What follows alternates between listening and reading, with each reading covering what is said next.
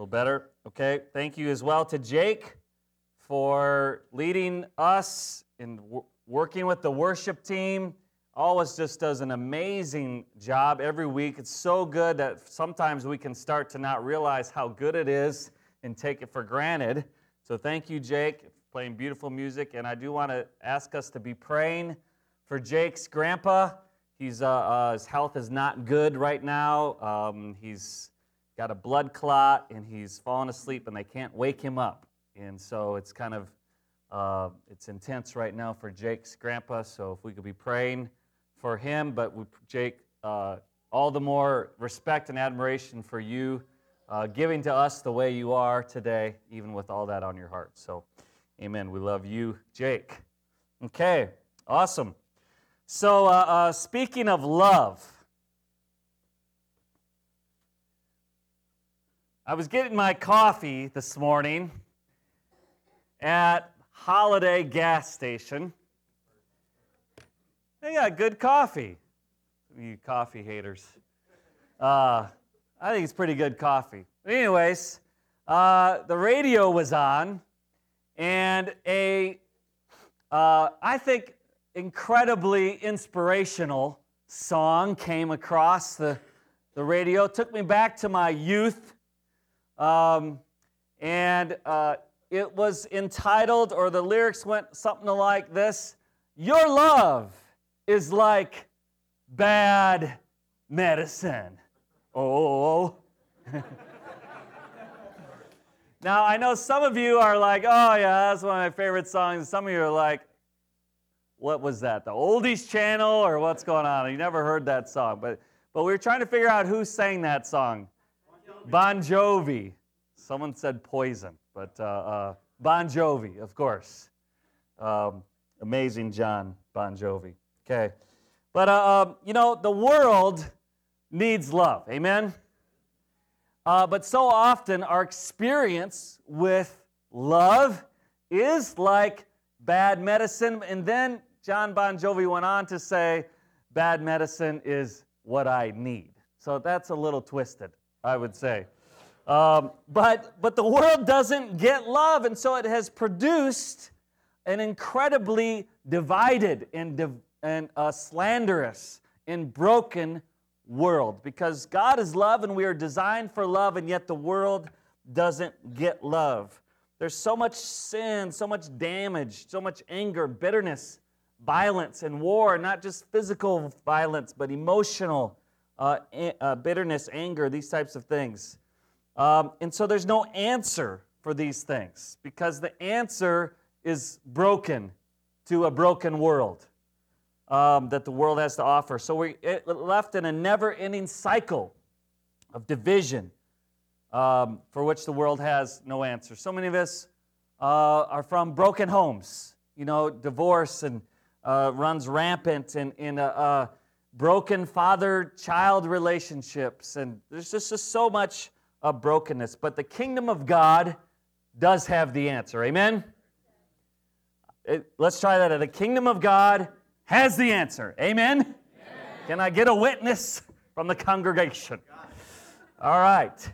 The kingdom of God has the answer and is the answer to the brokenness of love in the world. And what is this answer? It is the love of God embodied in Jesus Christ and lived out through his church. The answer to the divisive, divisiveness that we see all around the world, whether it be in politics or in races or in cultures or in families or in friendships, is Jesus, the love of God embodied in him and lived out through his church. So we are starting a series, a sermon series that's going to go through probably most of the fall uh, probably till about Thanksgiving. And this sermon series can be encapsulated in two words. Think of all the words we're going to say during this sermon series. It, can be encapsulated in two words beloved and love. beloved, love. That comes from this in Ephesians chapter 4, verse 30. So today we're going to introduce this topic. Ephesians 4, verse 30. Do not grieve the Holy Spirit of God, with whom you were sealed for the day of redemption. Get rid of all bitterness, rage, and anger, brawling and slander, along with every form of malice. Be kind and compassionate to one another, forgiving each other, just as in Christ God forgave you. Be imitators of God, or be like God, or be godly. Therefore, as dearly loved children, and live a life of love, just as Christ loved us and gave himself up for us as a fragrant offering in sacrifice to God. There's so much in this verses, but it's all encapsulated in that Ephesians 5, verse 1, as dearly loved children or beloved. As beloved children of God, walk in the way of love or go the way of love. See, love isn't an emotion, though emotions may be involved. It is a way that we walk, it's a way that we live in how we treat God and other people. Okay, I want to talk about this verse a little bit, and then we'll have uh, three points for us. Um, first of all, God grieves over disunity. Bible says is don't grieve the Holy Spirit of God. Okay, God is uh, emotional. God is personal. And so when his children aren't getting along, it grieves him. Okay? And so how we treat one another is, uh, it affects our Father God. Does that make sense? Those of you who have more than one child understand this. When the children are not united and at peace in the home, how does it make you feel? Now get rid of all anger. We talked about that last, last week. But it can it affects us. It hurts us. We want to get that resolved as soon as possible. Amen? God grieves over just you know, how we treat each other, either grieves or glorifies God. We'll talk about that at the end. Is that when we love one another, it glorifies not us but God. Okay, kindness, compassion, forgiveness all overflow from the heart of God. Verse 32 be kind, compassionate to one another, forgiving one another. Is this how the world works? Do we see just kindness overflowing in on Capitol Hill? Kindness overflowing at youth sports? Okay? kindness overflowing at high school, in middle school. Maybe sometimes, okay. Um, kindness, compassion, forgiveness, all overflow out of the heart of love. And then he says, just as. So God doesn't tell us to do this without first doing it himself. Are you with me? Okay? Just as God forgives us, which reminds us that we uh, we're an enemy of God. Okay? We, before we're a Christian, we're not a, oh, my sweet little lost lamb. Okay? The Bible says in Romans 5 that we are an enemy of God and an object of wrath. This is why we don't we need to take God seriously and where we're at before God seriously. It says, uh, uh, We were an enemy, that though we're an enemy, how does God treat his enemies? With forgiveness, right? He forgives his enemy, he loves his enemies. Um, he forgives us in Christ. So while we were his enemy, he chose to offer his son. He chose to offer his son. Okay? Um, and then it says in chapter 5 be imitators of God. So the Bible calls us to be like God, to treat one another like God uh, treats us, and he says, as dearly loved children, to live a life of love. The New American Standard says to walk in love. Uh, the New NIV says to walk in the way of love. So there is a source of love, and it overflows to our actions. It overflows to how we live uh, our lives. Just as, again, so just as God did this, now he's saying, just as Christ loved us, he gave himself up for us giving himself up. And it, and it says something interesting here. It says, just as Christ loved us and gave himself up for us as a fragrant offering and sacrifice to God. So, Jesus giving himself up in love was actually an act of worship that glorified God. Does that make sense? So, remember, I said earlier about how we treat each other can grieve God also how we treat each other glorifies God if we're being like Jesus. Amen? Does that make sense? Okay. Um, so, how we treat each other either grieves or glorifies God. So, disunity, malice, lack of kindness, lack of compassion, lack of forgiveness, it grieves God. It hurts his heart. Uh, on the other hand, love, kindness, compassion, forgiveness, laying down our lives for not only our brothers, our friends, but also our enemies, that in turn glorifies God. Um, so, what is central to all this? These two words, beloved and love. God never calls us to just love, He first calls us to understand who we are as dearly loved children, okay? And then out of that to overflow uh, love for one another. So, the, the word beloved here is agapetos, agapetos, okay? And the word love is agape. We're more familiar with that. But beloved, this means that God uh, esteems us. He's, we're dear to Him. The, even the word favorite. Um, now, we know that God doesn't show favoritism in one over another, and yet there's an esteem about us where it would be like we're His favorite. Does that make sense? There's that level of affection and esteem. We're worthy of love, okay? And then agape is affection, goodwill, love, benevolence, and brotherly love. Let's look over in Ephesians chapter 3. Now, I, I understand, I get that we've heard about the love of God, many of us since we can ever remember. God loves us, okay? And yet, actually being filled, receiving and being filled with this love to overflowing, Paul says here, takes, in essence, a miracle in Ephesians chapter 3. Let's read in verse 14. It says, For this reason I kneel before the Father, from whom his whole family in heaven and earth derives its name. I pray that out of his glorious riches he may strengthen you with power through his Spirit in your inner being, so that Christ may dwell in your hearts through faith.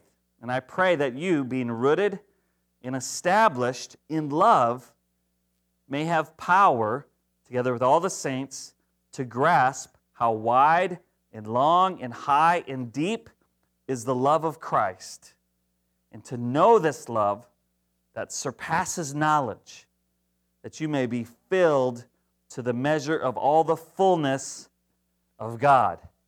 So, Paul is saying, I've got to pray for the power of God to come in and around your life that you will actually get how much God loves you. And he says the, the width of God's love, the depth, the height, the length. So we have four dimensional love here. That so do you ever struggle with insecurity, anxiety, worry? you know, I, uh, uh, uh, all these things. There's so many things that we do as humans dysfunctionally all rooted in the fact that we don't get the love of God. We may know that God loves us, but getting that into the depths of our souls, receiving that in its fullness, letting the fullness that's designed to, to uh, um, establish in our hearts, and letting that overflow is something that Paul says, I got to pray for. It's going to take the power of God to do that. Amen? Um, So there's going to be three basic points to each of our messages. The first is understanding the love of God. Second is being filled with the love of God. And then third, overflowing the love of God to other people. So um, we're going to talk all different aspects about God's love and who God is and his character. We're going to spend mostly two of our three points each week on who God is and how to really receive that. Because we could just talk about how to do this with each other, and we could talk at length, ad nauseum about that. But we're not going to really get it until we get it. Does that make sense? It's not really, this isn't going to be genuine and overflowing and sincere. Romans 12, love must be sincere until we are filled with how God feels about us in receiving that. Amen? So let's talk, let's talk uh, about these points right now. Understanding the love of God. It's too easy. Let's turn over to Luke chapter 6. It's very easy. I know it's been easy in my life to let things besides the Bible and who God is define what love is. Uh, so I need to train my mind and be a student of understanding the love of God. Starts in our minds. It's easy to let the world define love. How does the world define love? A couple things here. Uh, the world defines love as, first of all, being centered on self. Centered on self, okay? Um, largely, it depends about how, how does this affect me, okay? But 1 Corinthians 13 says love is not self-seeking. It isn't easy to, isn't easy to do things in order to, in the hopes of something coming back. Right? I'll be kind to my neighbor so they'll be kind to me. Or so there'll be peace in the neighborhood, or they don't get too mad at me, or, or whatever, okay? It's very easy to have, to have motives that are impure, that are mixed with a self seeking agenda, okay? We all know that that's not love. But here's something that I think we get confused of that the world still defines of love, and that is a uh, centered on self, but also centered on mutuality. Okay, what do I mean by that? Let's read here in Luke chapter 6, because Jesus had to redefine love for his listeners. Luke chapter 6 and verse 27. But I tell you who hear me, love your enemies, do good to those who hate you. What do I mean by love centered on mutuality? I mean this like, hey, Craig, um, I'll cheer for the Brewers if you cheer for the Twins. But if you're going to hate on the Twins, then I'm going to hate on the Brewers. Now, that's obviously a silly, shallow example, but how often do we like, well, they haven't initiated with me a long time. I'm going to wait until they initiate with me. I've already initiated with them, they can initiate with me back. Or I had them over for dinner, when they had me over for dinner. Well, I already did my part in cleaning the building. When someone else going to clean the building? Are you see what I'm saying here? It can be based on uh, in marriage. You know this. Well, well, uh, you were wrong. Well, you were wrong. Well, I'll apologize when you apologize. How does that work? Doesn't work, does it? Someone got to step up and apologize no matter what the other person does. Okay? Well, I'll serve you if you serve me. Uh, as long as we're keeping score here, uh, I think I'm winning, according to me. Okay? Centered on mutuality. Again, Jesus says, no, wait, no, this isn't how it works. Bless those who curse you, pray for those who mistreat you. I've been mistreated by this person. I'm going to pull back. You going to pull back and pray? No. Uh, if someone strikes you on one cheek, turn to him the other also. If someone takes your cloak, do not stop him from taking your tunic. Give to everyone who asks you, and if anyone takes what belongs to you, do not demand it back. Do to others as you would have them do to you. If you love those who love you, what credit is that to you? Even sinners love those who love them. So Jesus is saying, hey, this is how the world defines love. Even pagans love those who love them back, right? Um, and if you lend to those from whom you expect repayment, what credit is that to you? Even sinners lend to sinners, expecting to be repaid in full. But love your enemies, do good to them, and lend to them without expecting to get anything back. Then your reward will be great, and you will be sons of the Most High, because He is kind to the ungrateful and wicked.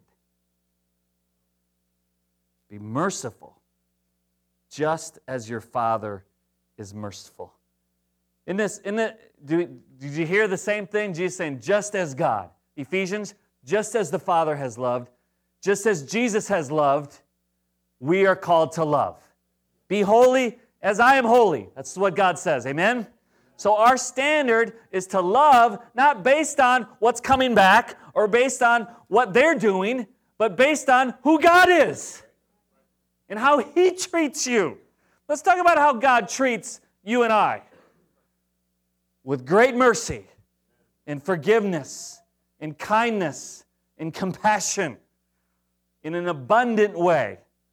Are we treating others the way God's treating us? Well, I would if they treat me, ah, ah, ah, ah, ah, ah, stop your butt. Okay? I would. That was a little weird. Okay? Can you take that off the internet? All right? Uh, treat others according to God treating you. Now, who of us have been wronged in this room? Who of us has been sinned against? Who of us has been hurt? I got my feelings hurt. Okay? Who of us where others mistreated us? Okay? And we can, and I'm just talking about like in the church here. Okay? But you can have an, you have enemies. We have people maybe who are enemies of our society targeting us. How will we treat them? Do we pray for our enemies? Do we return violence with nonviolence? See, the world doesn't get it. World says, you treat me bad, I treat you bad. And it's like, well, they treated me bad, so I'm going to treat them bad. And back and forth, a never ending cycle. But Jesus said, stop. I'm inserting myself. The Father says, I'm inserting Jesus into this. And the pattern will stop because he's not going to treat his enemies the way they deserve. Okay? Amen? And then now a new cycle has started a new cycle has started. Okay? Um, I've had, I want to tell you a little story um, that kind of came to full circle uh, just yesterday. Actually, the circle continued. I don't know where the full circle is going to end up. But a few years ago, I coached um, Jordan's soccer team. Actually, it's about five years ago or so. Um, and I didn't know anything about soccer. I knew that there's a ball and there's a goal and you use your feet. I don't think you're supposed to use your hands. Okay? Those are bad in soccer, right? But little girls, and I, I knew enough about, you know, kids and trying to organize them and that sort of thing. Okay, anyways, I was coached. One of the things that I would coach when the so- ball goes out of bounds, right? What do you do with the ball? You pick it up and you throw it back in, right? Both feet, got to stay on the ground, overhead. See, I know a lot. Uh, uh, and so I said to the girls, I'm like, listen, the ball goes out of, round, out of bounds. Don't wait for everyone to get in place. Grab it and throw it. Go quick, you know? And well, so they were, I coached them that way, and we practiced it. And then one of the games, uh, the other coach, ball went out of bounds. Our girls threw it in. I said, good job. And he's like yells from across the that say, hey, they need to not throw it in so fast. And I'm like, what? What are you talking about? Yes, they can. He just got super angry, been out of shape.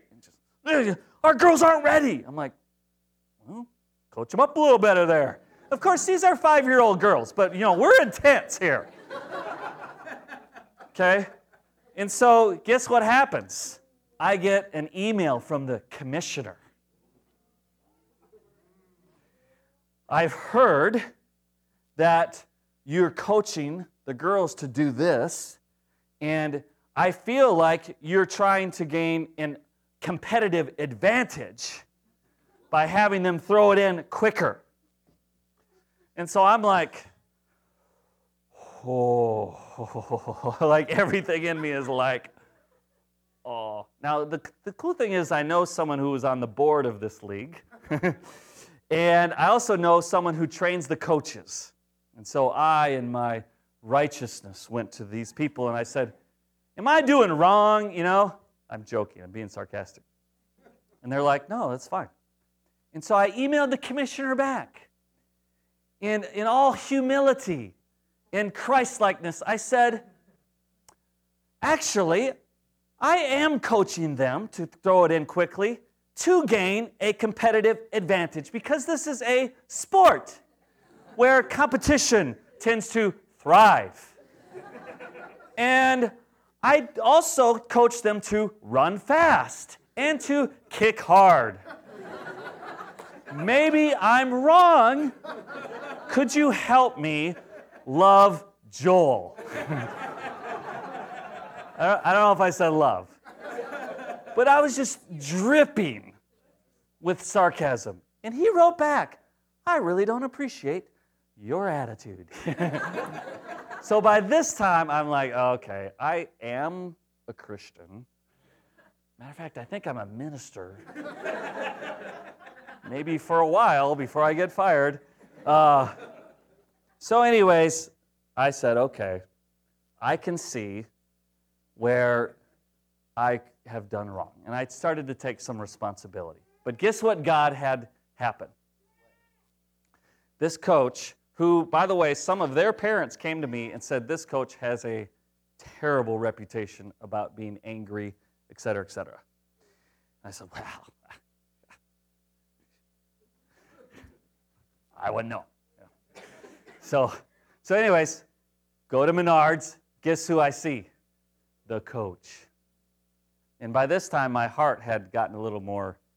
And so I went up to him and I said, I just want to apologize um, for being overly competitive with fifth grade ASO girls soccer. Okay? And I, I'm sorry. And he's like, oh, dude, dude, it's okay. Yeah, I guess. Ah, uh, that was probably a little competitive too. Like, no, no, it's, I'm not trying to. I'm just, I, I'll do better. I'm sorry. And he just didn't know what to say. See, the world doesn't know how to handle, you know, sincere humility very often.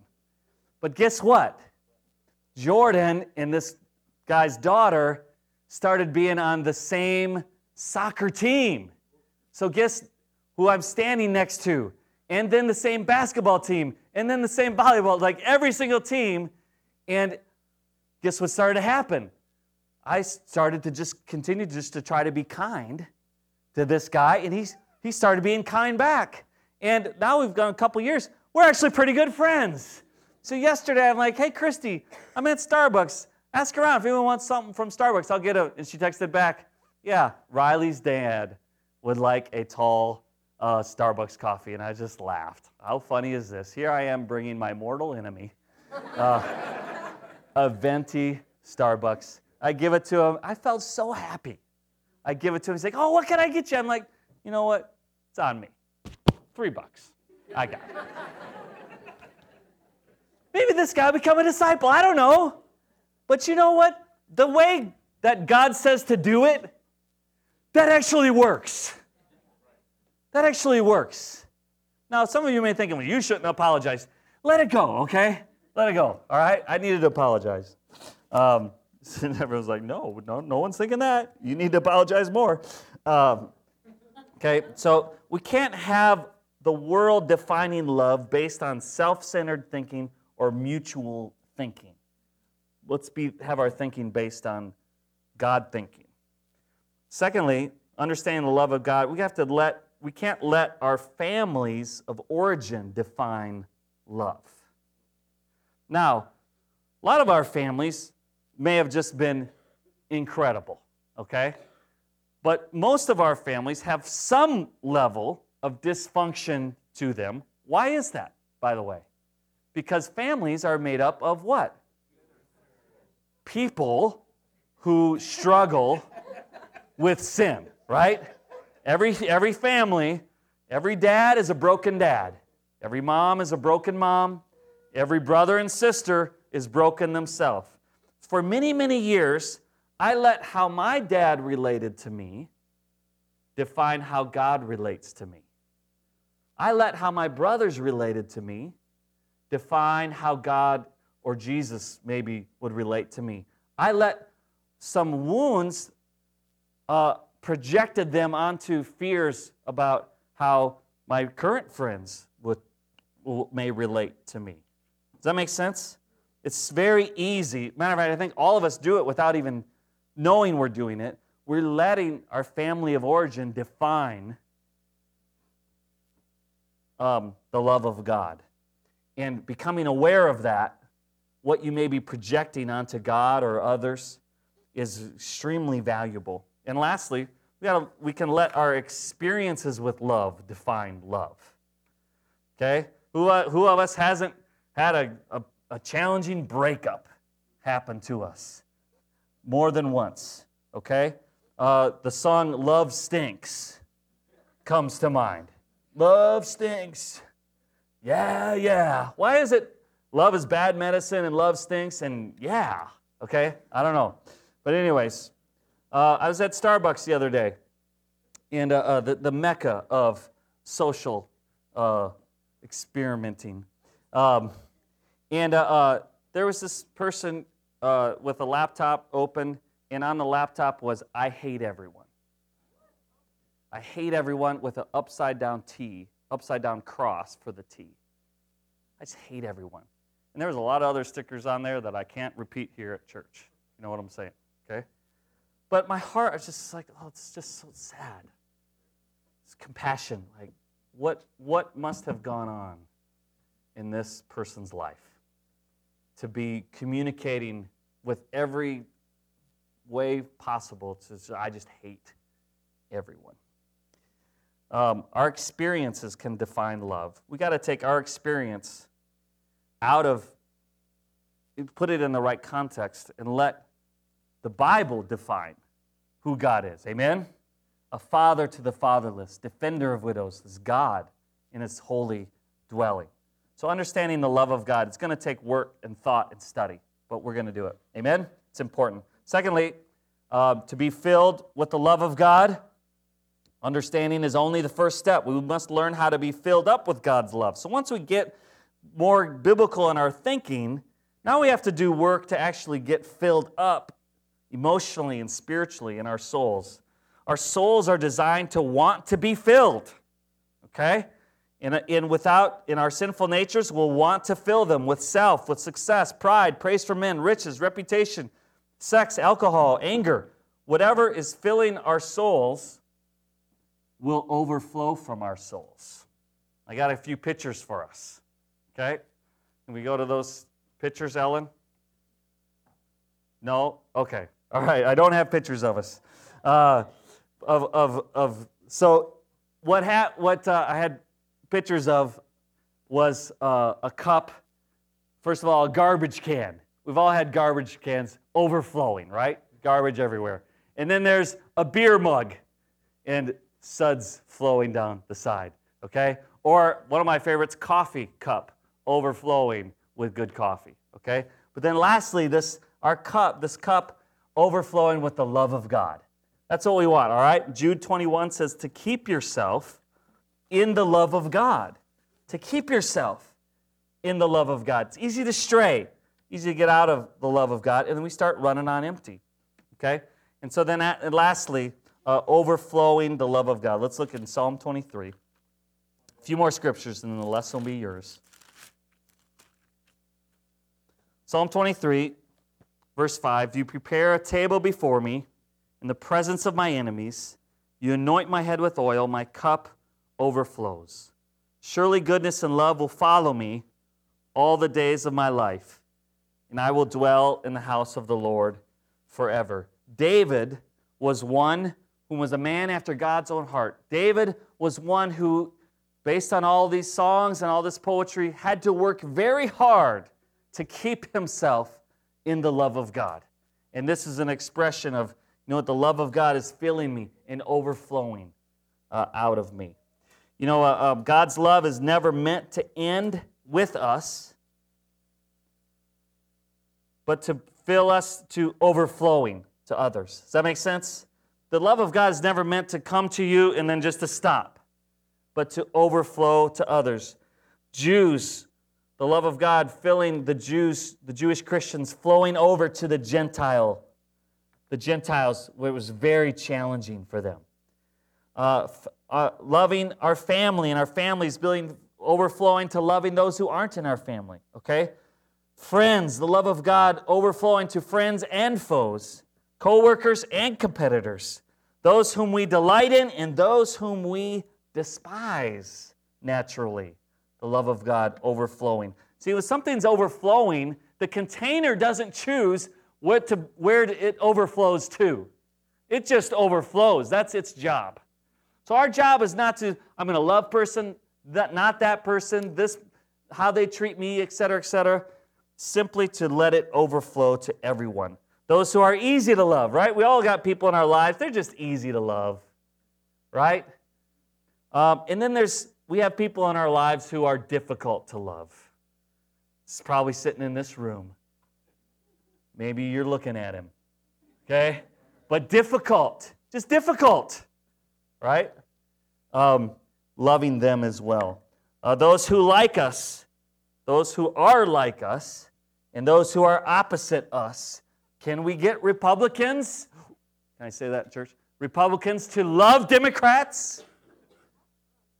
Can we get uh, um, white people to love black people?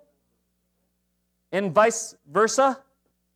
Can we get uh, those older who are fed up with the younger generations and always talk bad about them? Can we get them to love and respect one another, the rich to love the poor, and vice versa. Are you with me here? There's division everywhere. Jesus is the answer.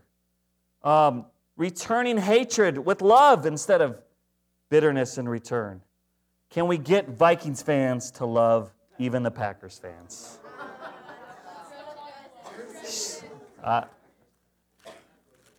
we joke about that, but honestly, I've seen major brother, Christian brother to brother division over fans of a sports team. Ridiculous. Grieving the heart of God. Are you with me there? So, a couple more verses, and then we're done. Actually, I think I said that already, but you're going to get a couple more. 1 John 4 this idea of overflowing the love of God. Dear friends, let us love one another, for love comes from God. Everyone who loves has been born of God. It knows God. Whoever does not love does not know God, because God is love. 1 Thessalonians chapter 3, verse 12.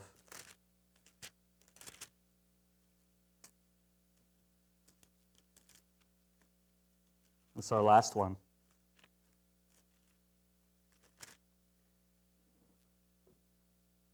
May the Lord make your love increase and overflow for each other and for everyone else, just as ours does for you.